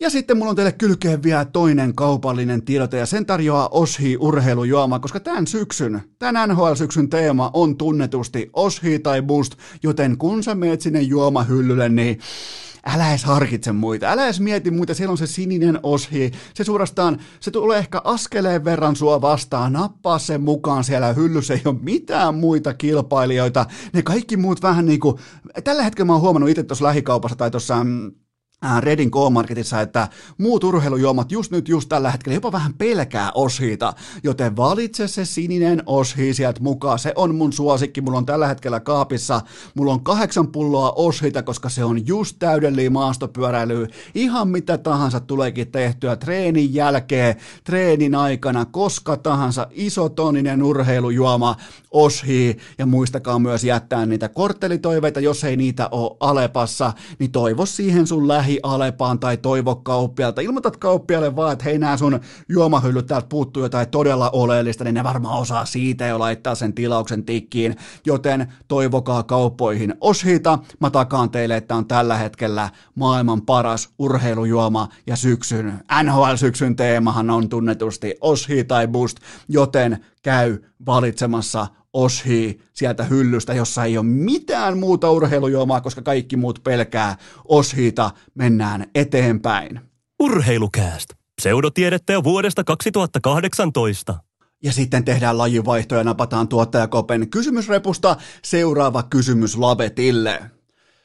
Mikä NBA-joukkue on vakuuttanut kuplassa eniten? No tuota omaan tasonsa ja ainakin omakohtaisesti mun odotuksiin ja talenttiinsa nähden, niin kyllähän Miami Heat on ollut todella, todella vakuuttava, koska Indiana Pacers ei ole ollut missään määrin luokaton, ja nämä kaikki matsit on ollut paikoin jopa tasaisia, kovanenäistä vääntöä, sellaista jopa, paikoin jopa vanhan liiton koripalloa, niin jollakin ilveellä Miami Heat on kääntänyt kaikki nämä matsit itselleen tasan 10 pinnan voitoiksi. Siis keskiarvomarginaali on 10 pistettä ja, ja tota, NBA, NBAssahan mitataan kuutta eri tällaista niin kuin karvalakkitason tilastokategoriaa, mistä saa hienoja otsikoita ja hienoja tota, sosiaalisen median postauksia.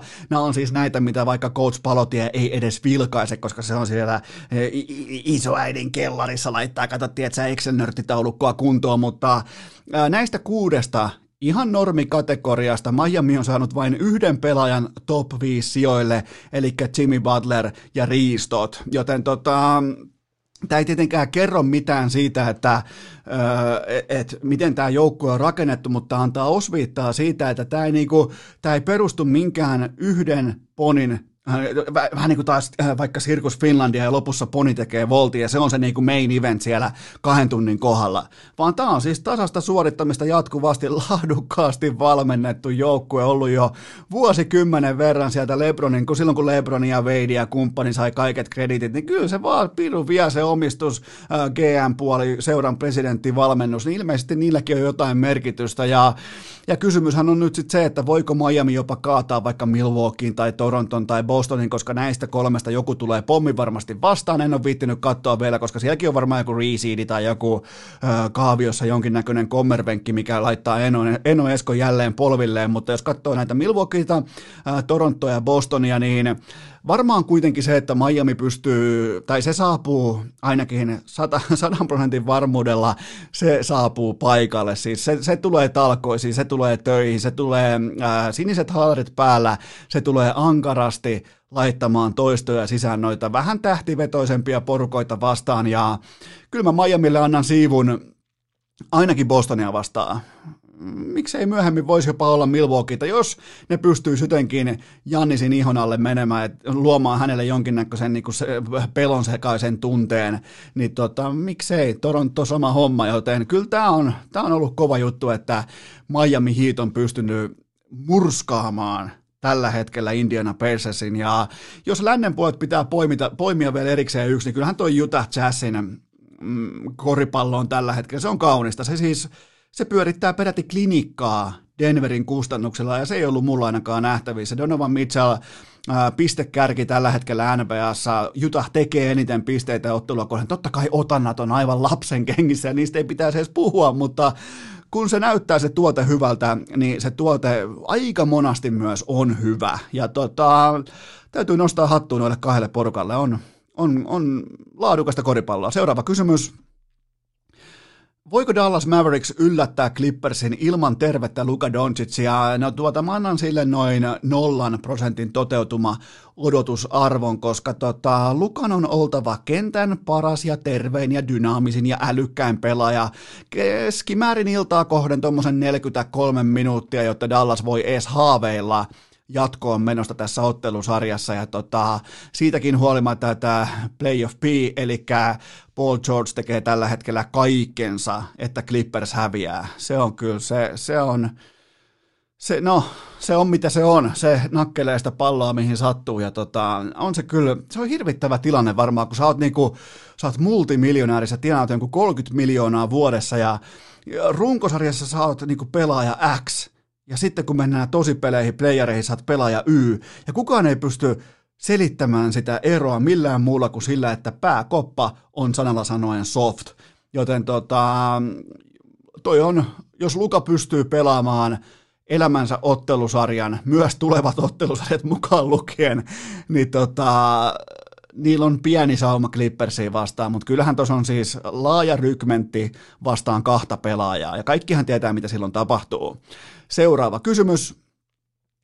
Osaatko selittää, miksi NBA-pelaajat käyttävät penkillä kasvomaskia, niin siellä on siis sivussa olevilla pelaajilla ja sitten vaikka tiimin staffilla, pois lukien päävalmentaja, niin siellä on kasvot, kasvot peitettynä, eli kasvomaski on käytössä ja, ja siis se, mikä siitä tekee tämän kysymyksen arvoisen on se, että tuolla karanteenissahan periaatteessa mitään maskia ei tarvitsisi käyttää, koska se on riskityn ympäristö, koska siellä ei enää vaikka Louis, Louis Williams ei käy vaikka strippiklubilla kesken viikon, joten tota, tai siis kesken hauta ja edes reissu, mutta mutta äh, kaipa NBA haluaa näyttää tiettyä niin kuin aatelisen esimerkkiä, koska NBA on ennen kaikkea nuorten keskuudessa äh, arvostetuin urheilusarja Amerikoissa, joten tota, äh, siihen kasvomaskiin ei ole lääketieteellisiä perusteita mun mielestä, koska se karanteeni on jo suljettu, se on jo onnistunut, se on jo, onko jo neljättä, viidettä viikkoa nollalla koronatapauksella liikenteessä. Mutta tota, näyttää siis hienoa esimerkkiä siitä, että miten tulee toimia. Seuraava kysymys. Saisiko yhteenvedon OGn yllättävästä tappiosta Sprouttia vastaan? No siis lähdetään vaikka siitä liikkeelle, että Valde on aivan liian ruskettunut CS-pelaajaksi. Mä oon, mä oon erittäin kriittinen tämän suhteen, että joku CS-pelaaja, jonka pitäisi laittaa ne toistot sisään siellä isoäidin kellarissa, ilman että näkee auringon valoa tommoseen 11 kuukauteen, niin se on kuule ihan kuin Pekka Virtasia. Se on täydellisesti ruskettunut ja tulee pelaamaan CS, niin se ei mene mulle läpi, joten ei ole ihme, että tämä laatu loppuu kolmannessa kartassa, ja tota, se oli myös tämän matsin tarina. Ja näin niin kuin ESL Kölnin veteraanina mä totean, että tämä ottelutahti on häpeällinen, koska on ironista suorastaan, että NHL ja NBA painaa tiukemmalla tahdilla tosipelejä eteenpäin kuin Counter-Strike-turnaus. Nytkin on OK, olisiko seuraava peli vastaan tiistaina, keskiviikkona, joten tota, tähän, tähän nyt jonkinnäköistä muutosta tähän, että, että tota, ukko askii vaan tietokoneet käyntiin ja, ja pelit käyntiin, serveri pystyy ja, ja tota, avikkaa lento. Ei siis niinku, mä en tiedä minkä takia nämä nyt huilaa tuolla erikseen tuolla ESLssä. Mutta seuraavaan kysymykseen. Luetaanko tuo plussaksi vai miinukseksi, kun Manun kapteeni Harry, Harry Maguire äh, pisteli jengiä lettiin Kreikan lomasaarilla, eikä ainoastaan ilmeisesti jengiä, vaan myös niin kuin ihan virkavaltaa, ja no vihdoinkin Manu osoittaa jonkinlaista taistelua, ja nyt ei tätä kuitenkaan ihan pelkäksi miinukseksi voi lukea, mutta se mikä mua ihmetyttää ja on suorastaan mykistävää, niin miten tämän palkkaluokan... Öö, maailman suurimman urheilulajin, teki mieli sanoa megatähdet, en sano kuitenkaan, sanon, että erittäin tunnistettavat maajoukkuetason kasvot, niin miten nämä löytää itsensä vuosia, viikkoja, kuukaus toisensa jälkeen tuolta rahvaan seasta tappelemasta. Mi- jos joku huutaa fuck United tai mitä tahansa, niin miten nämä, mi- mi- miten, miten nämä löytää itsensä positiosta, missä ne on mitään mieltä jostain Fuck United-huudosta jossain Kreikassa, ja miten, miten ne on edes missään potentiaalisessa distanssissa näihin, niinku, näihin ihmisiin, jotka aivan varmasti, siellä on aivan varmasti Liverpool-faneja, siellä on aivan varmasti Cityn faneja, niin miten voi syntyä edes tällainen tilanne? Ky- en, en tiedä. Ei, ei saatana. Jos sä tienaat vaikka 50 tonnia viikossa, niin sulla on varaa palkata siihen vaikka tonnin viikossa sellainen äijä, joka, joka katsoo, että mitään tällaista ei ikinä pääse tapahtumaan. Mutta tota, ehkäpä jälleen brittifutis osoittaa omat todelliset kasvonsa. Seuraava kysymys. Minkä painoarvon annat Sevillan ää, Eurooppa-liiga voitolle? No saman sellaisen kliinisen äh, hatunnoston kuin vaikkapa AHLn mestarille tai NBAn kesäliikan voittajalle. Kyseessä on ihan puhtaasti keräilyeräliiga, joka on olemassa pelkästään TV-oikeuksia ja vedonlyöntiä varten, ja tota, kenenkään on turha tulla mussuttamaan mitään muuta, mutta ottelun ehdoton kohokohta nähtiin aivan loppuminuuteilla, kun Tuomas Virkkunen arvioi Viktor Moosesin luokatonta esitystä seuraavin sanankääntein. Jos Raamattun Mooses olisi vielä elossa, niin hän varmasti häpeäisi tätä Viktor Moosesin esitystä. Se oli, se oli mun mielestä niin kuin, se pelasti tämän. Olihan se maalirikas ottelu ja kaikkea, mutta tota, tarvittiin Virkkunen paikalle pelastamaan tällainen keräily eräliikan niin kuin kolmoskorin finaali. Seuraava kysymys. Millä intensiteetillä seurasit, seurasit lauantai-aamun polkujuoksukilpailua? No itse asiassa tuli katsottua. Todellakin Ilta-Sanomien netistä tuli katsottua polkujuoksua, oli himoksella kisat ja oli ihan muuten kovaa louhintaa, koska noi kameramiehet juos siellä sitä erittäin vittumaista reittiä pitkin, niin ne juos kilpailijoiden mukana, joten sinne lähtee aika mittava hatun nosto ja, ja tota, lajilegenda e- Eetu Nurdmani Heinolasta selostamossa, niin kyllä mun lauantai-aamu oli silleen jo niiltä osin, se oli jo pedattu, että ei siinä, niinku, siinä ei jäänyt mitään muuta kuin omasta suorituksesta sitten vajaaksi sekään päivä, mutta oli mielenkiintoinen, en ole koskaan katsonut polkujuoksua ja, ja tota, se on nimensä mukaisesti. Helvetin kovaa pitää mennä vaikealla polulla eteenpäin, jotta pärjäät. Ja tota, täytyy nostaa hattua noille urheilijoille, koska siellä on ihan pysty, hyvä, ettei pysty suoria nousuja, millä joutuu vetämään niin kuin nelin, nelinkontin äh, nelivetonousua ja kaikkea tällaista, joten tota, oikein, oikein hyvä jotenkin jäi viba siitä lajista. Olisin kyllä ottanut itse maastopyörän mukaan, mutta tota, antaa noiden juoksijoiden juosta. Seuraava kysymys. Mikä tämä baseball-selostajakohu nyt taas oli?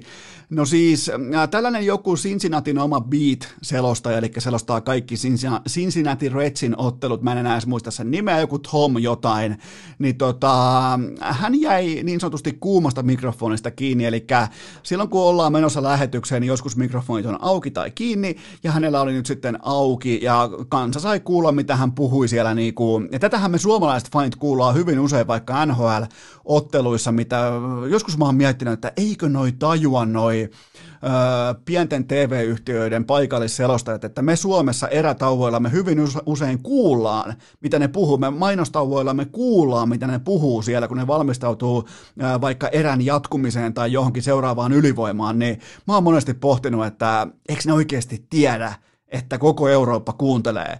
Mutta joka tapauksessa Tämä kyseinen selostaja jäi nyt sitten kiinni seksuaalivähemmistöjen solvaamisesta suorassa lähetyksessä. Erittäin äh, rajua F-sanaa, niin kuin ankaraa F-sanaa äh, käyttäen, ja se sana muuten ei ole fuck, vaan tota, se käytti sellaisella vielä tyylillä tätä F-sanaa, millä siis morkataan seksuaalivähemmistöä, että se ei jättänyt mitään epäselväksi. Se oli siis sellainen tyyli käyttää sitä sanaa, että sitä käytetään aika kosolti ja viljalti noin niin kuin arkitasolla, mutta siitä nousi ymmärrettävästi someen sitten ihan helvetinmoinen kohu, niin kuin pitää noustakin, ja se laitettiin tämä selostaja sitten pyytämään Foxin puolesta, TV-yhtiön puolesta ja itsensä puolesta anteeksi kesken pelin, ja se aloittaa sen, se, tä, se, se saatanan ilpo, se aloittaa sen anteeksi pyynnön ihan normaalisti, että näin ja näin pääs käymään, olen häpeissäni, ja, ja yhtäkkiä siellä kentällä kotijoukkue lyö kunnarin siihen anteeksi pyynnön keskelle. Se selostaa sen kunnarin, on no niin nyt Korea lyö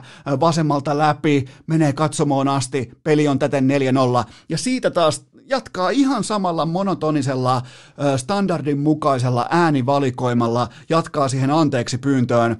Tämä kyseinen asia ei tule koskaan toistumaan, olen todella pahoillani, en koskaan tiedä, että laitanko näitä kuulokkeita enää päähäni, mutta haluan alleviivata vielä, että tämä toiminta ei alle, jotenkin niin kuin ei heijastele minun tai TV-yhtiön arvoja.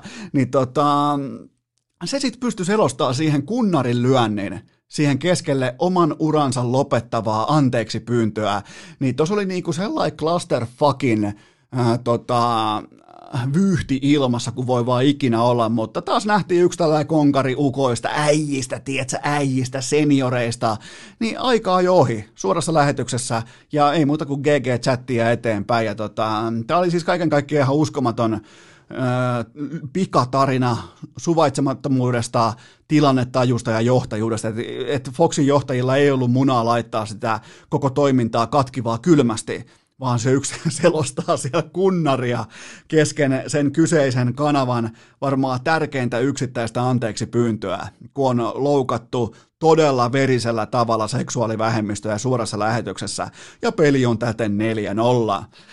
Juu, seuraava kysymys.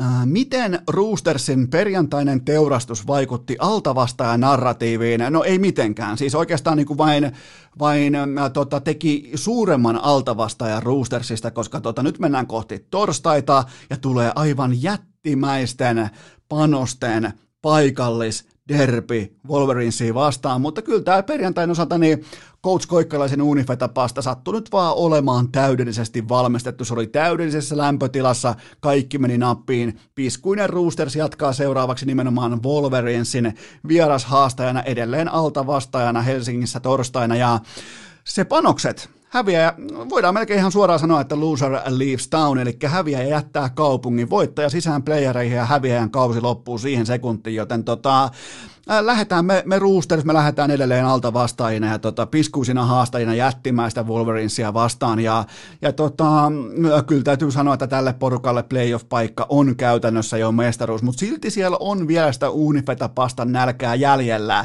Ja tota, se mikä pitää sanoa tuosta perjantain vielä erikseen, niin ne te- teki nämä joukkueet teki yhteensä tota, sekä Roosters että Vaasa, ne teki yhteensä 62 pistettä Roostersin 49-13 voitossa ja total over-under linja oli 62,5 pistettä. Eli tuli yhteensä 62 paunaa ja linja oli 62,5 pistettä ja siellä oli missattu lisäpistepotku Vaasan potkaisia en tunne nimeäsi, mutta tiedän, että särjit sydämeni, eli se saatanan potkasia. Se missas overin tuossa ottelussa omajalkaisesti, joten tota, Vaasa on peruttu.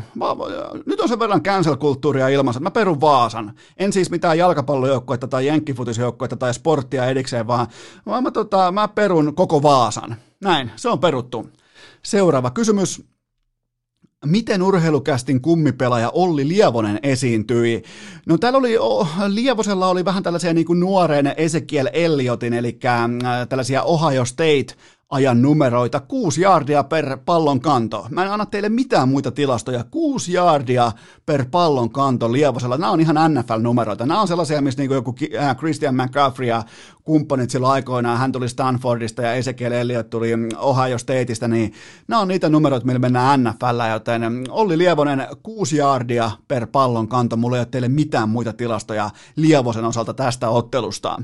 Ja tota, se mikä pitää sanoa vielä, että Lievonen ei ihan täysin osaa vielä käsitellä tällaista julkisuuden aaltoa, koska hän tuli nähty burrito-kioskilla ennen matsia, niin tota, nämä on tällaisia nuoren pelaajan kasvuprosesseja, koska Ezekiel Elliott oli burrito-kioskilla semmoisen kaksi ja puoli vuotta putkeen yhtäkkiä, ja kaikkihan tietää nykyään, että hän on hidas ja paska, joten toivottavasti Lievonen ei ole samalla tiellä.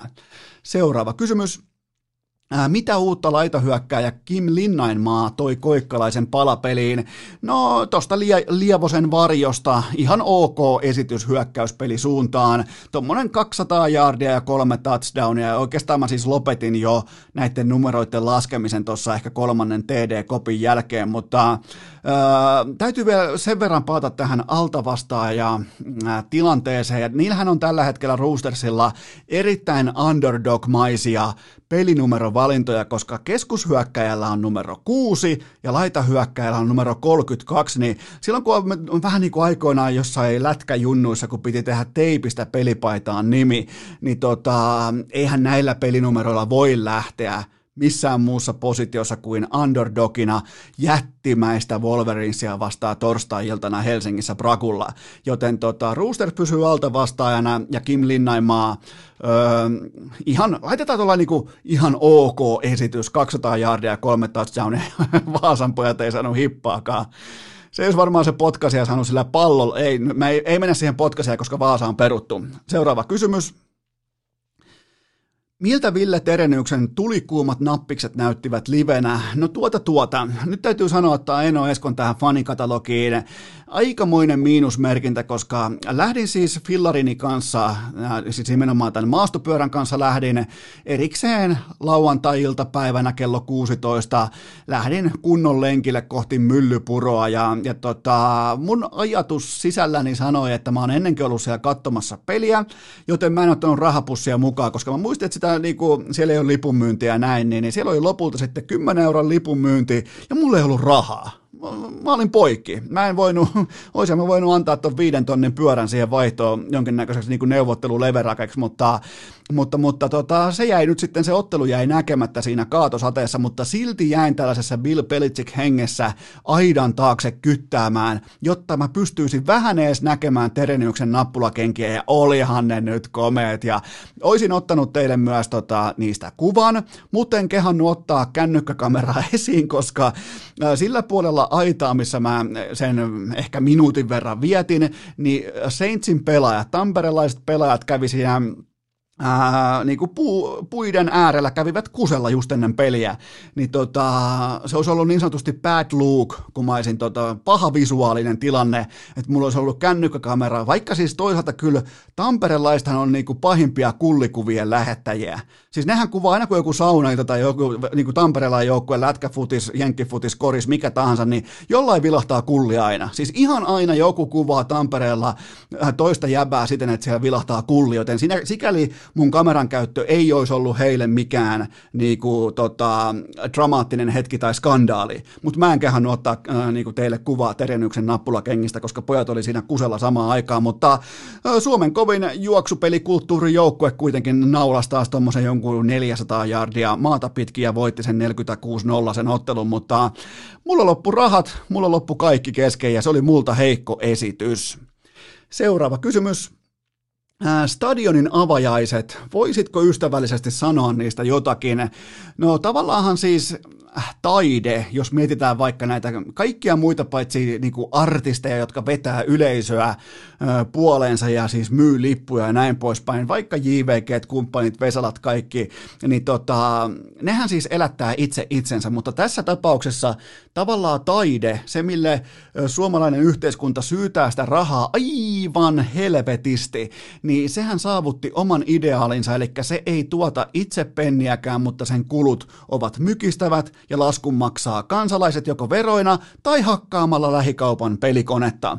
Joten tota, siinä mielessä taide löysi sen oman ruutunsa nyt sitten suomalaisesta yhteiskunnasta ja tota, kyllähän tämä on niinku hurjaa katsottavaa, kun stadionsäätiön ää, hyvin rasvattu PR-koneisto tuo nyt jotain sotaveteraaneja kertomaan ja liikuttumaan, että miten tärkeä stadion heille on ja, ja tota, se on oikeastaan ainoa asia, mikä tästä kaikesta tulee tietää, että jos joudutaan hakemaan ja pelaamaan sotaveteraani korttipöytään, niin tota, ehkä se on sitten tehty heille. Ehkä se on, sit, ehkä se on tehty satavuotiaille ihmisille toi stadikka, koska meille vähän reilu kolmekymppiselle se ei ainakaan ole. Se on ihan karu fakta, että toi ei ole meidän sukupolvelle rakennettu toi stadioni tuolla.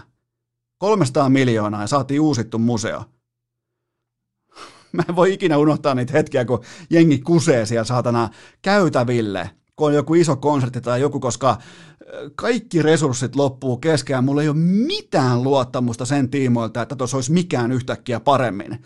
Joten tota, tulee hauskaa. Hauskaa tulee varmasti. Seuraava kysymys. Mitä mieltä olet lukijoiden nasujaiskulttuurista? Onko liian nöyryyttävää? No mun täytyy myöntää, että mä, mä siis puhun nyt vain yhden lukion kantilta, eli Salpausselän urheilulukio, niin, niin tota, ei, ei siis mitään tällaista, ei minkään näköisiä jotain, niin kuin missä vanhemmat tai niin kuin vanhemmat opiskelijat haluaisi jotenkin niin kuin laittaa tulokkaita polville tai mitään vastaavaa. Tällaista ei ollut lainkaan meillä ja ilmeisesti tämä kulttuuri on nostanut nyt päätään, mutta mä haluan haastaa itse asiassa, mä haluan haastaa kaikki te joukkuelajien. Jos joku teistä on vielä lukioikäinen, teitä on kyllä numeroiden pohjalta, teitä on hyvin, hyvin vähän kummikuuntelijoista, mutta joka tapauksessa, niin jos joku teistä on lukioikäinen ja nimenomaan sitä vanhempaa ikäluokkaa lukiossa.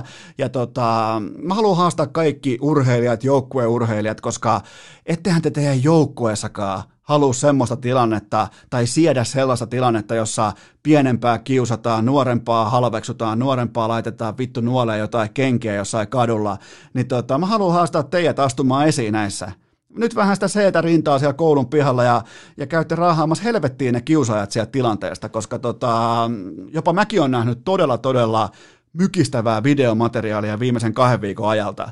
Joten tota, se, on, se ei voi pelastaa kaikkea, mutta se voi antaa muille esimerkin siitä, että jos varsinkin ne, ketkä on omien yhteisöidensä sellaisia niin sanottuja niin kuin arkitason johtavia pelaajia, niin te ette voi kuvitellakaan, että kuinka paljon teidän sekä sanoilla että ennen kaikkea teoilla on merkitystä siinä yhteisössä. Kun te käytte ottamassa ensimmäistä kertaa ne kiusaajat siitä tilanteesta helvettiä teette selväksi sen, että tämä ei sovi teidän koulun pihalla, niin se loppuu useimmiten kuin seinää. Joten tota, tällä pien haaste kaikille johtaville pelaajille ja teille, ketkä haaveilette siitä tulevaisuuden C-rinnasta. Ja niin nyt, nyt oikeiden asioiden tiimoilta, oikeiden arki, arkiasioiden tiimoilta näyttöi pöytää. Se, se on teille kova haaste ja se on se, missä mitataan ihan oikeasti sitä rohkeutta. Kuka tahansa uskaltaa hypätä kiusaajan puolelle, mutta entä sinne heikomman puolelle? Hypätkää sinne, mä haastan teidät sinne. Seuraava kysymys. Ehtiikö mestarien liigan finaali mukaan tähän viikon ekaan jaksoon? No tätä tuli tätä kysymystä nyt ja tätä tuli puntaroitua, joten minäpä nyt selitän teille tähän jakson viimeiseen segmenttiin vielä sen, että tota, ei ehdi mukaan nyt tähän kyseiseen jaksoon, koska mä aion nauttia siitä finaalista täysin rinnoin. Siinä on oikeastaan unelma match siinä on tämän hetken parhaita jalkapalloilijoita, todella vino pino. Mä aion nauttia täysin rinnoin, koska toinen skenaario olisi ollut se, että mä katkaisisin nauhan nyt, katsoisin Champions Leaguean finaalin kohta, tulisin sen jälkeen vielä urheilukästi vaatekomeroon joskus niin kuin ehkä mm, puoli yhdeltä yöllä mölisemään, kun täällä pitää tytskän saada unta, täällä pitää kopen saada unta, ja täällä pitää myös mun saada unta, niin tyhmältä kuin se kuulostaakin, mutta tota, Öö, mä aion nauttia tästä matsista ilman sitä ää, tiettyä kästipainetta, että no, no mitenkäs se kästi siellä nyt odottaa ja mitenkäs pitäisikö se laittaa pakettiin kaikki editointi ja muu, joten mä tein tällaisen valinnan, että mä teen jakson nyt tällaisena, mä menen NHL edellä ja sitten taas seuraavaan jaksoon, mikäli Mestarien liikan finaalin jälkipyykki elää sinne tiistai-iltaan saakka, niin mä otan siihen sellaisen läpipaketoinnin tai perkuun, mutta mä en lähde tähän niin kuin aggressiivisesti myllyttää nyt heti matsin jälkeen, koska se ei tuota kellekään mitään lisäarvoa, joten me tehdään nyt sellainen juttu, että tiistaina jatkuu.